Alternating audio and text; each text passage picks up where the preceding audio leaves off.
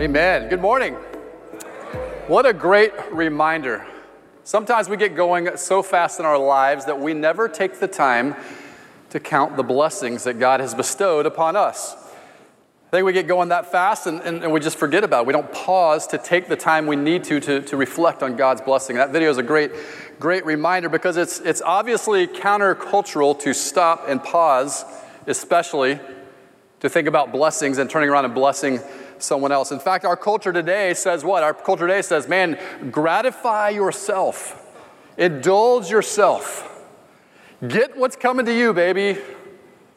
This is yours. Get what is yours. Stick it to the man. Right? Like that's that's so what our culture is all about. That's what they're they're preaching at us, and uh, and a lot of times we get caught up in that. I'm so thankful for God's word that I can follow that. That it's the plumb line of my life, as, a, as the scripture says itself. It's a it's a it's a lamp to my feet. It's a light into my path, so I don't get caught going down those rabbit holes and believing, getting caught up that that it's all about me because it's really not. Because Jesus said in his own words, right? Jesus said, if you want to be my disciple, it's not about gratifying yourself. If you want to be my disciple, the first thing is self denial. You're denying yourself first. If you want to come follow me, you deny yourself, take up your cross, and then you can follow Jesus. God didn't call us to selfishness, right? He didn't call us to laziness. He called us to be great ambassadors of generosity. He called us to be great stewards of blessings. That's what he has called us to be. Even Solomon talked about that in Proverbs 21. Solomon said he was talking about, he was addressing the lazy, he was addressing the selfish people, and he said, The righteous give without holding back. They give without holding anything back. Now, scientific studies show that all human beings are basically selfish. I know you didn't know that before you walked in here this morning, so you're welcome. Goes on to say, and, and get this men are more generally selfish than women. As a rule, studies show that the male neural reward system is more stimulated by self centeredness. In other words, women are more likely to get a dopamine rush out of helping other people.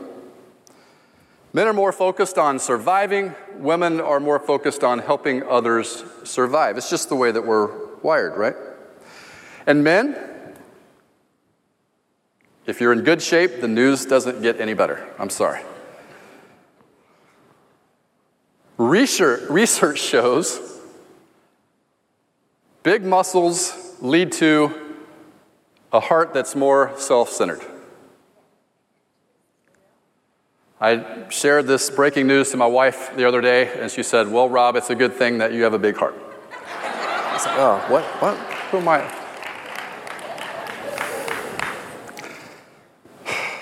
But men aren't the only ones who are selfish. Here's the comeback. Here's the comeback story, guys, right? Because another, just a few years ago, another survey revealed that women are less likely to answer the door when a charitable organization comes knocking. Nine out of 10 women also, when splitting a chocolate bar with another woman, will always take the bigger piece. But the point is the same, right? The point is the same that we are all selfish. We all fall into that sometimes. I mean, if, if we've not seen a good example of that, I mean, just think back almost yesterday, right, to 2020. We saw selfishness come out in ways that we never dreamed that selfishness would come. Out. We saw people declaring, That is my last gallon of water on the shelf. That is my last package of toilet paper. Don't you dare. And man, people, we saw people just lose their minds and get silly over the smallest things. That's not what God has called us to. When was the last time that we got to experience intentional generosity? And by that I mean generosity to where we don't have to count the cost where we don't have to look over our shoulder. We're just, we're just giving, we're just being generous. When was the last time we experienced intentional generosity? Our, our passage this morning, Paul is encouraging uh, the, a church, kind of like what I'm doing here this morning, encouraging them about getting involved and getting uh, in generosity. And, and, and I think about that, I think about this church, and, and, and I want us to, to stand as we read God's word this morning in 2 Corinthians chapter, uh, chapter 8. If you have this marked.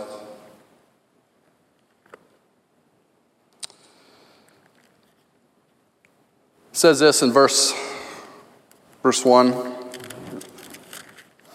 It says, Now, brethren, we wish to make known to you the grace of God, which has been given in the churches of Macedonia, that in a great ordeal of affliction, their abundance of joy and their deep poverty overflowed in the wealth of their liberality, their freedom. For I testify that according to their ability and beyond their ability, they gave of their own accord, begging us with much urging for the favor of participation in the support of the saints. And this not as we had expected, but they gave first they first gave themselves to the Lord and to us by the will of God. So we urge Titus that has, as he had previously made a beginning, so he would also complete in you this gracious work as well. Verse 7 But just as you abound in everything, in faith and utterance and knowledge and in all earnestness and in the love we inspired in you, see that you abound in this gracious work also. I'm not speaking this as a command but as proving through the earnestness of others the sincerity of your love also. For you know the grace of our Lord Jesus Christ, that though he was rich, yet for your sake he became poor, so that you, through his poverty, might become rich. You may be seated. May God add his blessing to the reading of his word this morning. So let's look at that, that church in Corinth for just a second. I mean, Paul has gathered the churches and he's, and he's sharing about what's happening in these other churches of, in, in, the, in Macedonia. And he, and he writes, and he says that their, their poverty basically overflows in a wealth of generosity. These churches have been giving beyond their means, and they are inviting other people to be a part of the ministry, to get involved. That's what intentional generosity looks like. Sometimes it looks irrational, it doesn't look normal, right? Think about this. You spend your entire weekend here at the church. To, we're doing a, a church wide community outreach. And to make sure the event goes off without a hitch, we need all hands on deck. And we, and we call upon you, and you come and you serve from Friday night all the way through Sunday afternoon, and it's, it's a great thing. And then you go back to work on Monday, and you're standing around the cubicles, and someone says, What'd you do this weekend? Oh, well, man, I, I served at my church the entire time. It was, it was amazing. And they're like, What? Your entire weekend you spent at church. See, to our world, that's, that's irrational. That's completely countercultural. And that's what Paul is trying to, to get them like to buy into, like, hey, this is this is bigger than just us. So this morning, what I want to do is I, I want to uh, I want to look at three mindsets of generosity in Scripture. But as we do that, I, I want you to be thinking about two different questions. The first question is where do we find blessing in these mindsets of generosity? Where do we find blessing in these mindsets of generosity? The, the second question is how can we be great ambassadors of generosity in these three mindsets? Uh, the first, the first mindset is, is the bag mindset. And in the bag mindset, I can't ever get enough in the bag. I can't ever get enough in here. Man, I, I want to do things. I want to give, but man, I'm constantly, I'm constantly trying to put more and more in the bag. When is, when is more going to be enough? When is, when is more going to be, be taken care of? And what's happening is like, I, you know, I remember when, when my parents, when we moved from a small town to the big city of Orlando for the next several years, it was really, really tight. And so I, I, kept hearing those phrases like, hey, money doesn't grow on trees. Hey, we're going to have to be a part of that next year. Because we're trying, we just didn't feel like we could get enough in the bag. And what was happening here, even in, in, in Haggai's time, is, is that they, the people were not putting God first we look back at, at chapter 1 of Haggai and we see that people were not putting God first. In fact, the building of the temple took a back seat to their agenda. Haggai 1:6 says, You have sown much but harvest little. You eat, but there is not enough to be satisfied. You drink, but there is not excess. You put on clothing, but no one is warm enough. And he who earns, earns wages to put into a purse with holes. Many people live this way. They're, it's guarded man, I, I want to be generous. I want to give to God's ministry, but I, I just, I, I got to get, I got to take care of this first. I got to do this first. And the way we talk, the way we respond, it reveals this bag mindset. The way we, we react to things reveals the, the bag mindset. There's just this sense also to have to protect it. This is mine. Hey, this is, that, that's my water. That's my chocolate bar. That's my time. That's my money. Sense of protection this bag mindset. You remember, um, do you remember Judas, the guy that betrayed Jesus? Judas carried a bag. He was, he was in charge of, of the money, and, and Judas was, was carrying the bag, and, and, and Judas had a different mindset. And there's a, there's a great story in the Gospel of Mark. It tells a story of, of a woman who they were hanging out one night, and, and, and she obviously in her life had made some poor choices, but when she met Jesus, Jesus turned her life around. And so, out of an abundance of her heart, she gave without holding back. She took a jar, an entire jar of perfume, opened it up, poured it on top of Jesus, and just lavished him with it. She was giving without holding back. And she was, it was an act of worship because of, what, of who he was and what he had done for her. She had experienced God's goodness. So she's just repaying. It's just an act of worship. And Judas lost his mind. Judas said, Woman, are you crazy? Are you absolutely out of your mind? Because what, what is that? That's got to be a year's worth of wages. You could have taken that. You could have taken that. You could have sold that. And you could have taken that money and then, and then fed the poor. And what Judas didn't understand, he had a, had a distorted view of not only money, but he had a distorted view of what generosity looks like. I like to think of it, Judas had an arm problem. Because every time you turn around, Judas had his arm in somebody else's bag. I mean, he was protective of the bag, but every time you, he got a little to put in, he put a little bit in his own bag. That's the bag mindset. In the bag mindset and the mentality, we, we can never, never have enough. And the other thing about the bag is that, that there's holes in it we don't even realize. And it's not just monetary things that are falling out of the bottom of the bag. We're being robbed also of contentment and joy and peace and love and many other fruits of the Spirit. This leads us to the, to the second mindset here, and that is, that is the, uh, the, the basket mindset. Now, in the basket mindset, in the bag mindset, there's not enough, never enough. In the basket mindset, there is enough. We look at, look at a couple uh, options here in Scripture that in Deuteronomy chapter 28, verses 2 and, and following, it says that all these blessings will come upon you. They will overtake you if you obey the Lord. And then the people of Haggai in this time, they, they had lost focus of what they were supposed to be doing. They didn't rebuild the temple. So they're being reminded. In verse 5, it says, Blessed shall be your basket and your kneading bowl. There will be enough. See, in this mindset, you can rest and trust God that there will be enough. Let's look at it from a New Testament standpoint. If you look at Luke chapter 6, verse 38, Jesus says, Give and it will be given to you. Notice he did not say keep and it will be given to you. He didn't say hoard and it will be given to you. He said, Give, and it will be given to you. He goes on to say, He says, Give, and it will be given to you. They will pour out of your lap a good measure, pressed down, shaken together, running over. For your standard of measure, it will be measured to you in return. Why did Jesus say this? Give, and it shall be given? Because he knew that they were going to do one of two things with it give it away, or they were going to bury it. We have to think through that mindset for just a minute. What does that look like? A good measure, pressed down, shaken together, running over. I started thinking about what is the imagery of such a phrase. And I thought, aha, I've got it. And I present to you Exhibit A, the Slurpee. I remember as a kid riding my bike up to 7 Eleven and, and, you, get that Slurpee cup and you go up the machine and you put whatever your favorite is in there strawberry, banana, whatever it is uh, and, and, you fill it up as much as you can and then you like jam a straw into it and you just suck as much as you can out until you can't feel your brain anymore. And then you go back and you top, top it off and you walk over the counter and then you pay, right? Man, I don't know if you remember those days, but like by 10 o'clock, 11 o'clock at night, you walk into 7 Eleven and the Slurpee machine area looked like a Slurpee bomb had gone off. It was a mess. And I don't know if that's what the motivation was to invent what they invented next. That was the Slurpee lid. Oh man, when that came out, oh my, it changed life, right?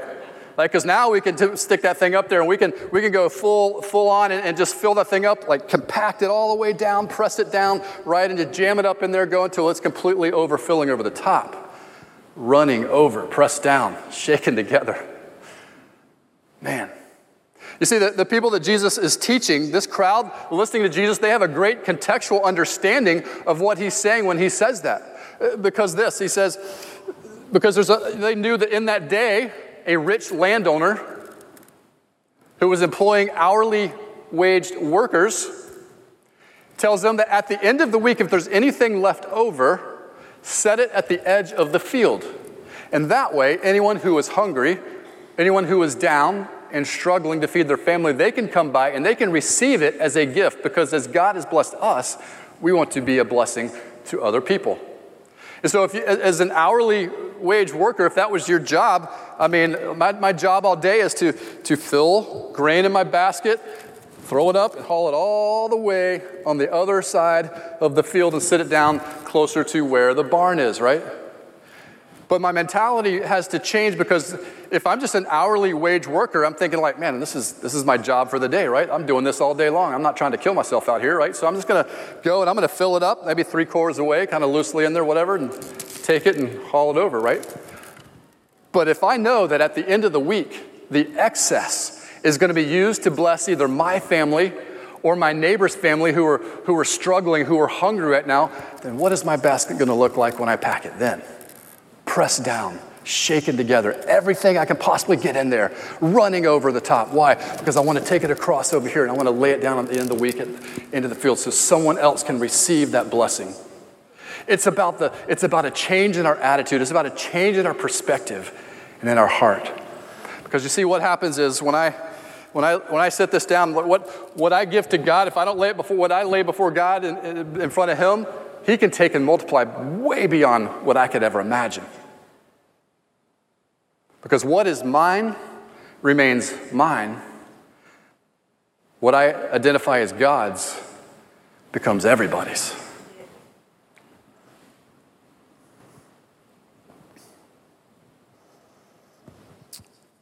I think in this Gospel of Luke, Jesus is encouraging, he's encouraging us to go above and beyond what our culture says is, is generosity.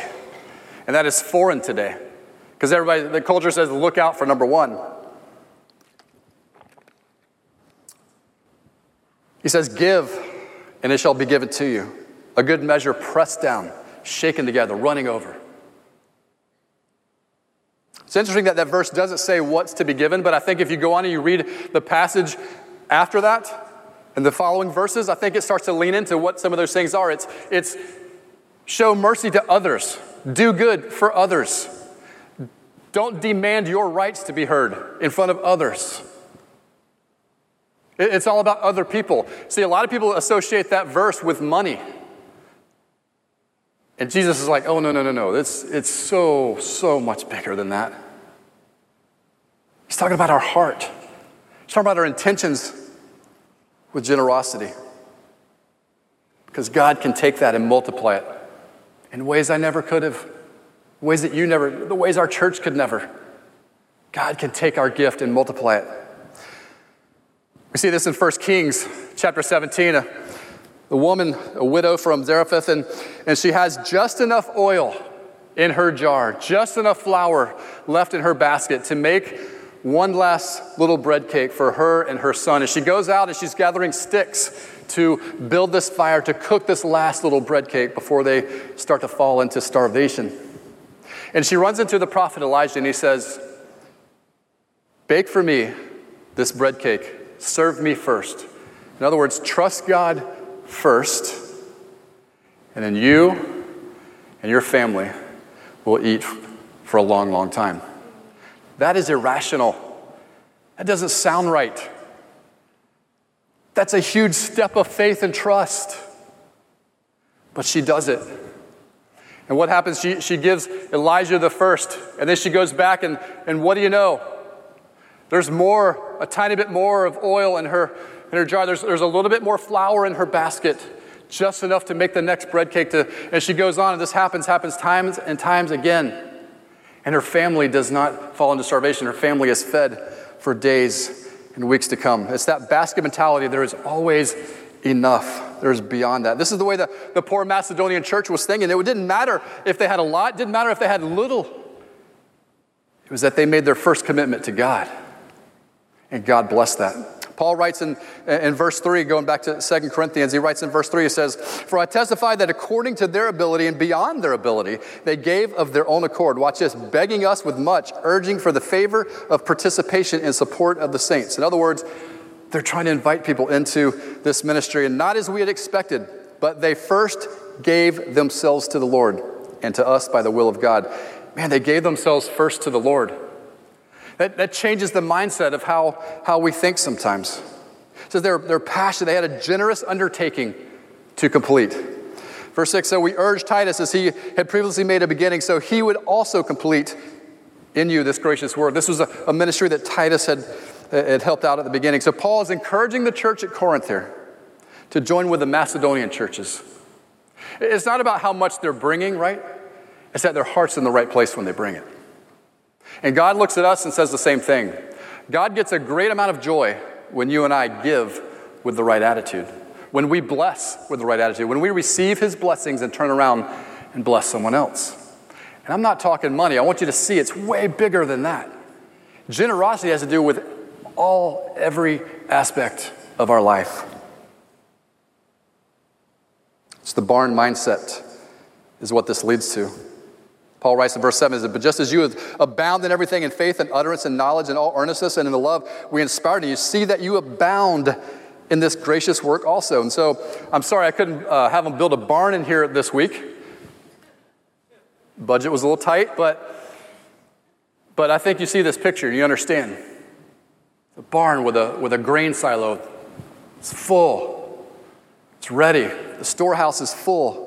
Proverbs 3 9 and 10 says, Honor the Lord from your wealth, from the, from the first of all you pro- uh, your produce, so your barns will be filled with plenty. The storehouses are ready. These are talking about our first fruits.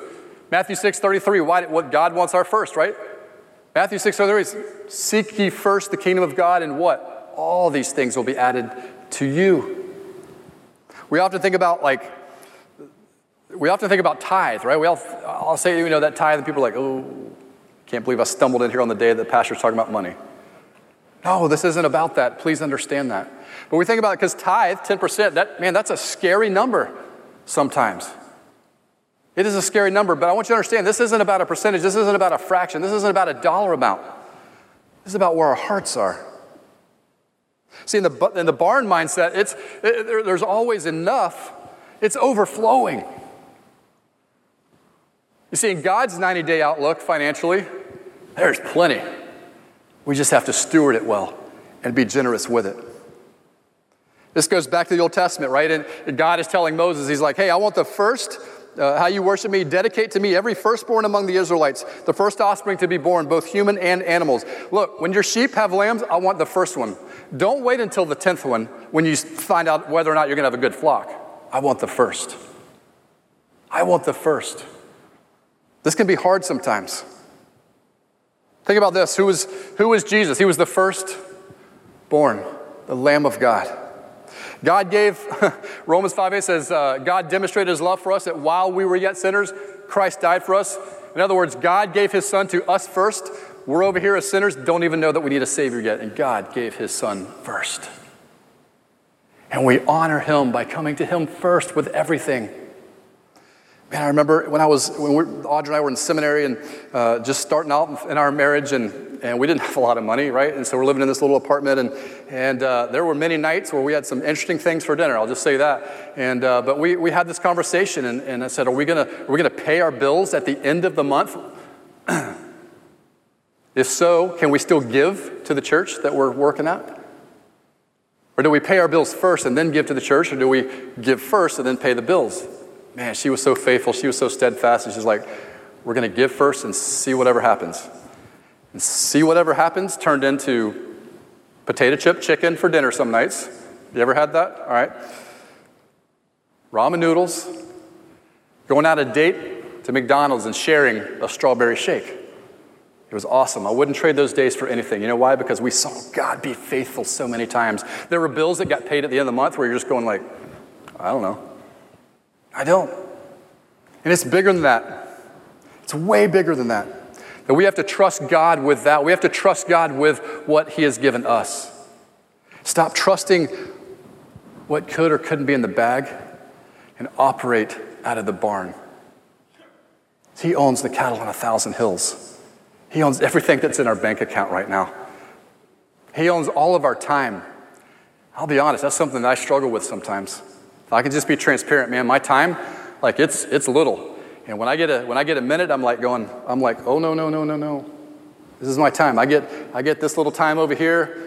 I'm either going to go spend it on my family or I'm going to go spend it with, with a friend or, or, whatever. And then you get that call, right? Hey, Rob, somebody needs to, you to come down to the church and talk to them about this or about that. And I'm like, oh, man. Are you kidding? It's like 10 minutes before kickoff. I'm just kidding. I know you've never had that thought. But what do we do? How do we respond when God calls us into situations like that? Our time, we have to be generous with our time. Sitting down and listening to someone, that's being generous with your time. That's offering up generosity to God. It's, it's, always, it's always exciting to watch students grow up, to come to them, watch them, come alongside them when they, when they step into those next steps of their, their, uh, their faith journey. And many years ago, we had a student that, that came through our ministry at a, at a previous church, and and we walked with him and his family through some times, and, and just, just, it was great, but it was hard sometimes, and turned out to be a remarkable young man. And he graduated, went to college, got married, started doing some entrepreneurial stuff because he had that mindset. God started blessing him, and, and together they began to ask God, what do you want us to do with this excess that's coming in? I mean, they, they just had, they launched some things, and it just, God just blessed it because they were faithful. They said, God, what do you want us to do with this excess? So he said he prayed, and, and God gave him this vision. It says, is I want to go out and I want to buy some land in, in different places, and I want to build like retreat camps so that, so that the pastors can go there, so that ministry leaders can go there and be refreshed, be rejuvenated, so that Christian couples can go there and be, be reunited. It's like, man, for a young couple, this is this is this vision's incredible, right? And that was the vision God gave him because he said, he said, if I put my identity in a dollar sign, God made it very clear that he was going to lead a life that was going to lead to emptiness. And so they continued down this, this plan that they had. And the next thing you know, she, God is impressed upon her, and he gives his wife all the credit here. And he says, he says, Man, God impressed upon her when she was praying not long after that, like, why are you waiting? And they're like, Oh, well, God, we don't have the land yet. We're still trying to figure this part out, that kind of a thing. Why are you waiting? Do it now. So they came up with a plan to do it now. And they're like, okay, gonna have to trust God with this, whatever. And so, and so they did. Now, fast forward, months later, I'm sitting in my living room and I'm opening a letter and I'm reading this letter. And it's, and it's from this couple. And honestly, to, to, be honest with you, we get a lot of letters that ask for support when some of former students come and they're like, hey, we're about to start this ministry, we're about to go on the mission field, we're going to do this trip, whatever. Great. And we will write the check, try, do, do whatever we can to help them, right? And that's what I kind of thought this was at first. And then as I began to re- read, I, I, was, I stood up and I was like, oh my gosh, I could not believe the generosity that was coming out of their hearts, out of this letter. And I got up and I walked over and I was like, Audra, c- come here, come here. I said, Is this real? It's like, Oh my gosh. I said, Rob, we, we thank you for everything that you've done. You've blessed us. And as God has blessed us, we now want to bless you and your family. And we want to send you on this vacation that you could never do on your own. It's like, whoa, whoa, whoa, man, this is this is hard position for me to be in. Like I'm the one, like I like to roll my sleeves up and serve, serve, serve, serve. That's just who I am, right? Like to be on this end of it, I'm like, whoa, whoa, whoa. And so we we talked and, and I was like, man, listen, I appreciate it. This is a great gesture, but but he's like, no, no, no, you've got to. Like this is this is the joy that, that God has told us to pursue. Like, oh my gosh. And sure enough, COVID played some havoc, but we, they continued to pursue this. And next thing you know, we're on vacation out west and we're staying in places, I'm going to be honest with you, I could never stay in. And it was incredible that I got to bless my family with this. It was incredible. Now, this is, this is on the south rim, outside the south rim of, of, of the Grand Canyon. I know it looks like we're in Tatooine, but it was super cool, right? And so we're in one of these on a Tuesday night of that week. Now, it'd be great if the story ended there and we got blessed, right? But here's what happened next. On the Tuesday night, in the coolness of the night, we got a fire going in this little, this little pod looking thing. And we did this little survey with our family. And we asked them questions and asked everybody to, to answer five questions. And to hear my sons share back with us the definition of who our family is, who they see us to be as parents, setting mission goals for our family over the next year. man, to hear this come back, man, tears are welling up in my eyes, and I'm like, I can't believe this. This is probably one of the, the biggest highlights of my parenting career. Maybe I haven't screwed this thing up so bad, right? I would have missed out on that blessing. Audrey and I would have missed out on that incredible blessing had we not received the gift of generosity by this couple. We would have also missed out on it if they had not been obedient to give to God first. We were blessed because of who God was and what He's done in our life. I'm going to lead us in prayer and then I'm going to go change as we get ready for the next part of our worship service today, which is baptism. And so we'll be out. But as, as Marsh leads, leads us in this song, and there's a lyric I want you to focus on. It says, Oh, the joy I've found, surrendering my crowns at the feet of the King who surrendered everything. Let's pray.